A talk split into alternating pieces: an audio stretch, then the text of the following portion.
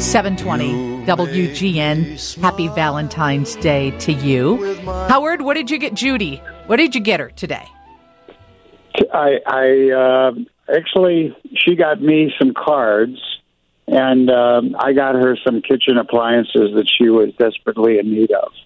uh, so, so it was a it was a modest Valentine's uh, Day for us. Yeah. But I and did how many vote. years? We both we we both voted. Oh, So that's I want to I, I want to commend uh, everybody and recommend that everybody get out and vote. Nothing is more important. That's the key. How many years you been married? Forty.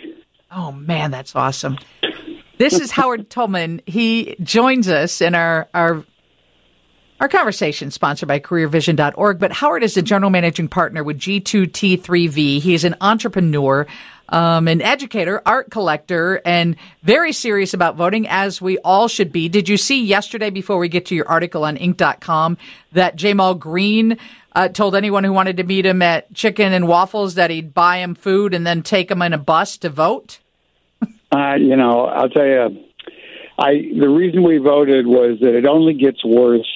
You know, in these last couple of weeks, it's it's all garbage. It's all stunts. It's all sort of slimy, the slimy part of politics. And and I figured I watched three or four at least of these debates, discussions, and I think you know if you pay attention, you can form your own impression. And uh, at that point, you know the rest of it is just such crazy excess. I mean, you know, it'll be Willie at the gas pump and him at chicken and waffles, and you know who knows what uh, what the next clown will do. But um, I, I think that the important thing is you know there's a staggering consensus that. Uh, Crime is killing our city, and uh, everybody thinks we should do something about it. I didn't hear a whole lot of detailed plans as to how to address that. So, and and frankly, you know, education is another you know huge area, and that's that's really what my column this week was about, which is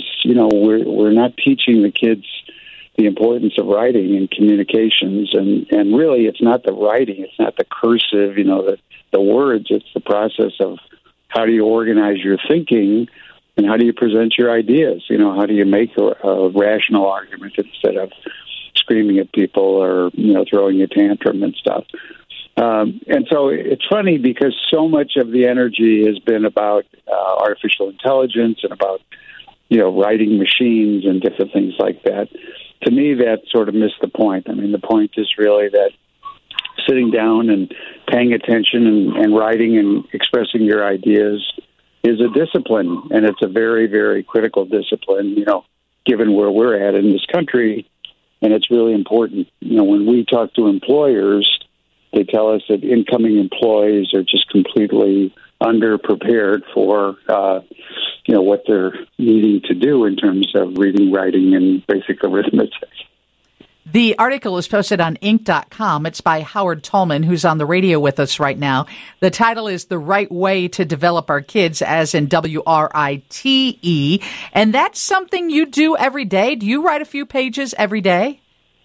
Yeah, I do. I do write uh, every day. Uh, you know, I, I write this column weekly for Inc., but, you know, it's a funny thing because it's not like it starts on Tuesday morning. It's, it's a process that first of all, you have to figure out something that you want to write about, and then you have to figure out something that's important or at least interesting to other people, and then you have to do a good job of writing it. So, to me, uh, I work on these things probably two or three at a time. I think, interestingly enough, that's what artists do too. You know, when you go into an artist's studio, you'll see paintings in all different levels of development and completion because, you know, you can't just bury yourself in one little thing. Uh, exclusively. So that's part of the uh, that's part of the whole process.